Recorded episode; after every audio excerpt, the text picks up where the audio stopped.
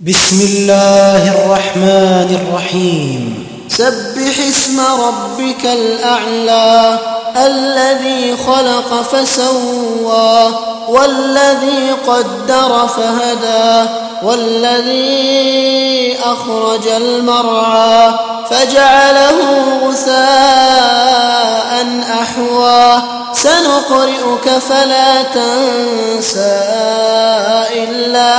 شاء الله إنه يعلم الجهر وما يخفى ونيسرك لليسرى فذكر إن نفعت الذكرى سيذكر من يخشى ويتجنبها الأشقى الذي يصلى النار الكبرى ثم